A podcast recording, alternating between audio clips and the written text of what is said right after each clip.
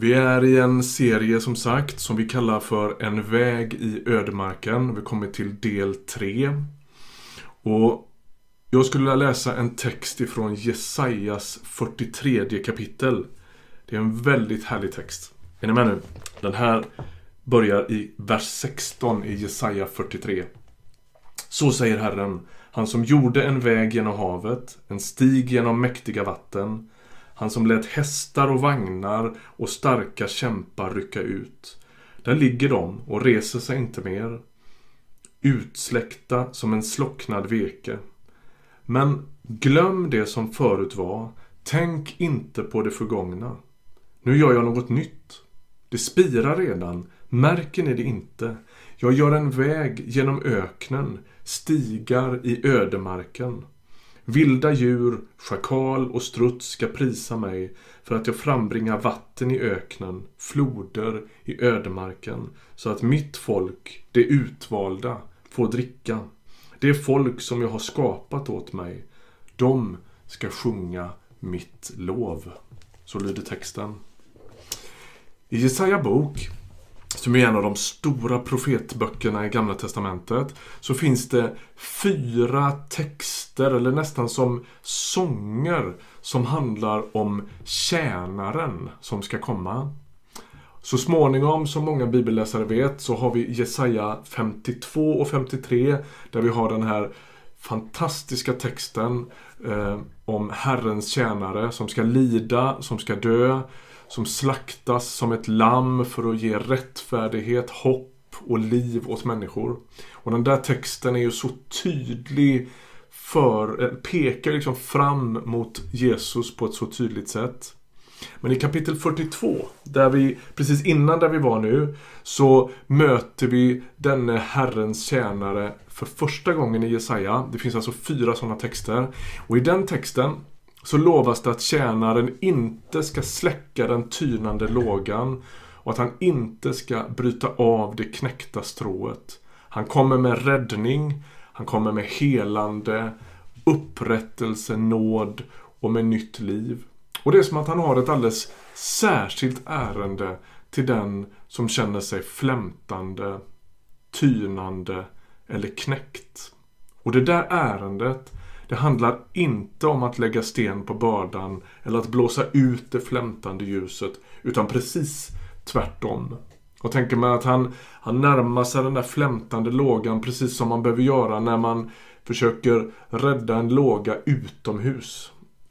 Varje år när vi eh, på alla helgona går till eh, kyrkogården här i stan så brukar det vara en utmaning att tända de här gravljusen. Minsta lilla vindpust så blåses det ut liksom. Och så sitter, står man och kupar sina händer runt det där flämtande lågan. Och det är liksom den bilden som presenteras här av Herrens tjänare som naturligtvis är bilden på Jesus. Som kommer till den flämtande lågan och till det, brut, till det knäckta strået. Och han bryter inte av strået, han blåser inte ut lågan.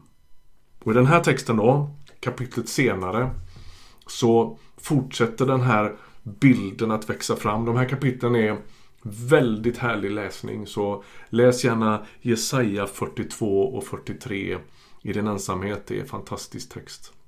Det finns någonting viktigt att se i den här texten. Profeten han börjar här med att påminna om vad Gud kan. Gud gjorde en väg genom ett hav. Det där är ju helt omöjligt. Det kan ju inte hända. Men det hände.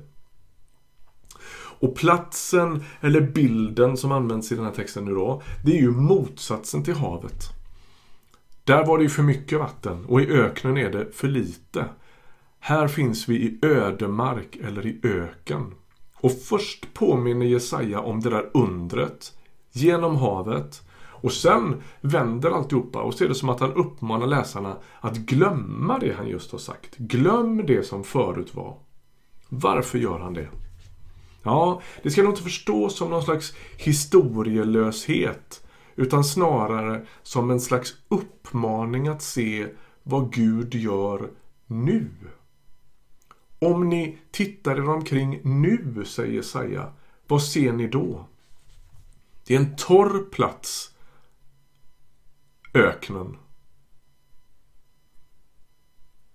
Det är där man misströstar om livet. Det där har vi varit inne på tidigare.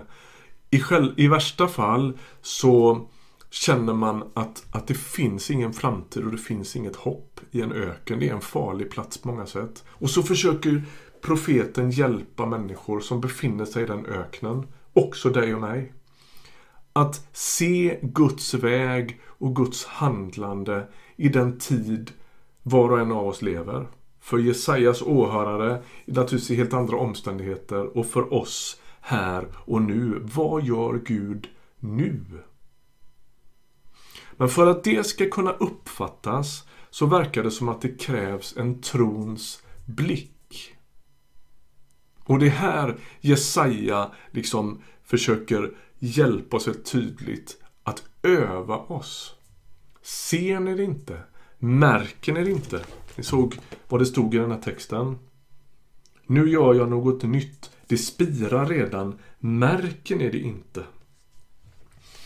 Och det här är profetens fråga. Um, folket irrar runt i en väglös ödemark där ingenting lever. Där allt förtvivna, förtvinar och där allt verkar liksom tyda på en förestående död. Det är väldigt osäkert på den platsen. Och det är väldigt svårt att navigera där. Och så kommer profeten och så säger han, jag kan inte fatta att inte ni märker. Att inte ni ser. För profeten ser ju före andra människor gör det. Och så är det som att det är så tydligt för honom. Gud håller på att göra någonting här. Och plötsligt är det som att folket stöter på en vägarbetesskylt.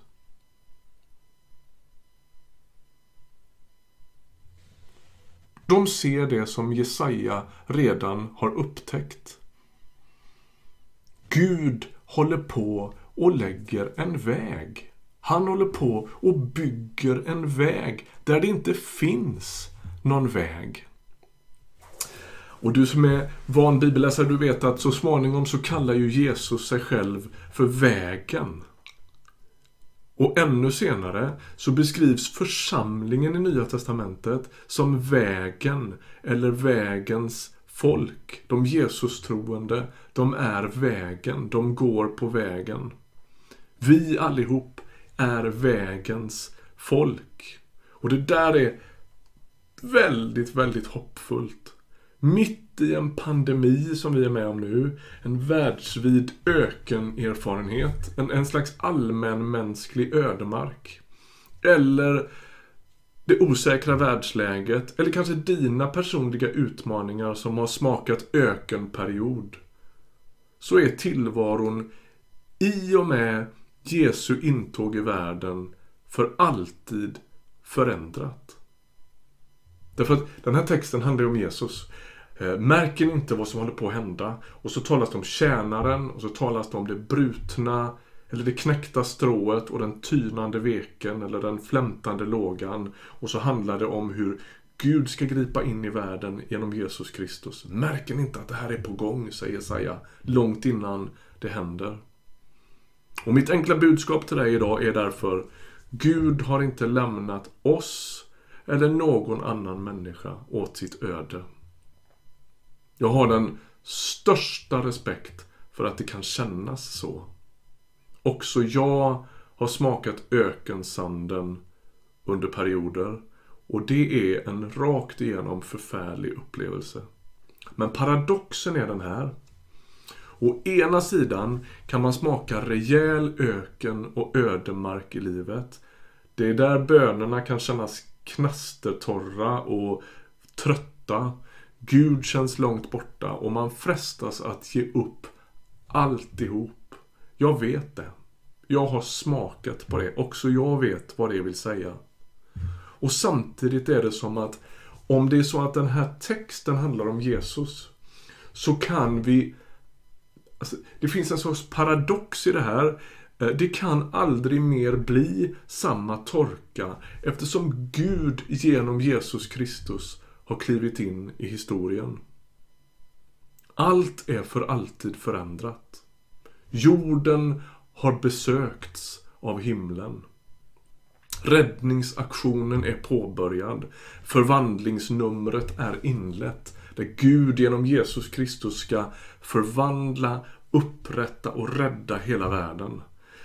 Och det är som att det har satts upp en vägarbetesskylt i varje ökentid, i varje ödemark, längs vidderna där trons språk knastrar i tänderna, där man bara smakar sand var man än vänder sig, där Gud inte syns och där man ständigt frestas att ge upp.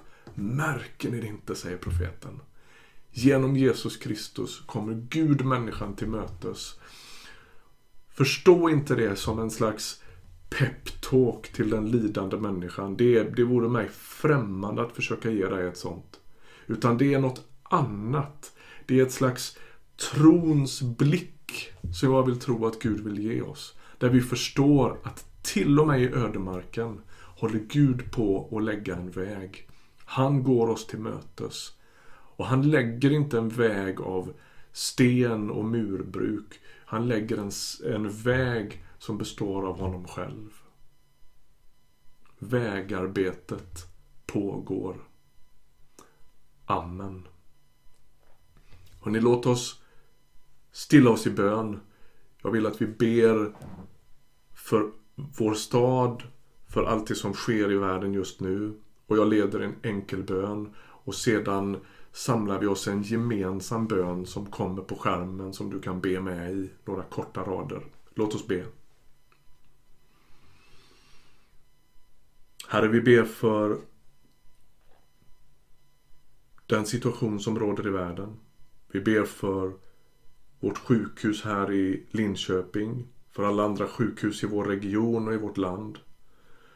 Vi lyfter varje vårdarbetare upp inför dig. Varje sjuksköterska, varje undersköterska, varje läkare. All annan personal som på olika sätt kämpar i en veritabel krigszon just nu. Kom dem till mötes. Skänk dem styrka. Eh, låt dem få erfara att du går med dem. Vi ber för vår stad, för alla människor som bor här, som, som behöver ett vidrörande av dig. Vi ber för ditt folk i den här staden, men vi ber också för alla som ännu inte känner dig. Kom människor till mötes. Låt den här världskrisen få människor att vända sig till dig. Herre, vi vill också be för våra systers eller dotterkyrkor här i stan. Vi ber för Ryds hemkyrka. Vi ber för Nygårdskyrkan. Vi ber för gemenskapen i Berga. Vi ber att du ska gå till dem, välsigna dem och möta med dem. Låt ditt rike komma genom alla de här initiativen. Och så vill vi lyfta våra utsända internationella medarbetare. Du känner dem var och en. Du vet vart de finns.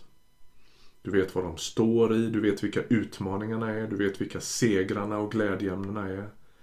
Vi lägger dem i dina händer och ber att du ska gå med dem. Tack att vi får stå med i äventyret att vinna den här världen för dig. Tack att du hör oss när vi ber.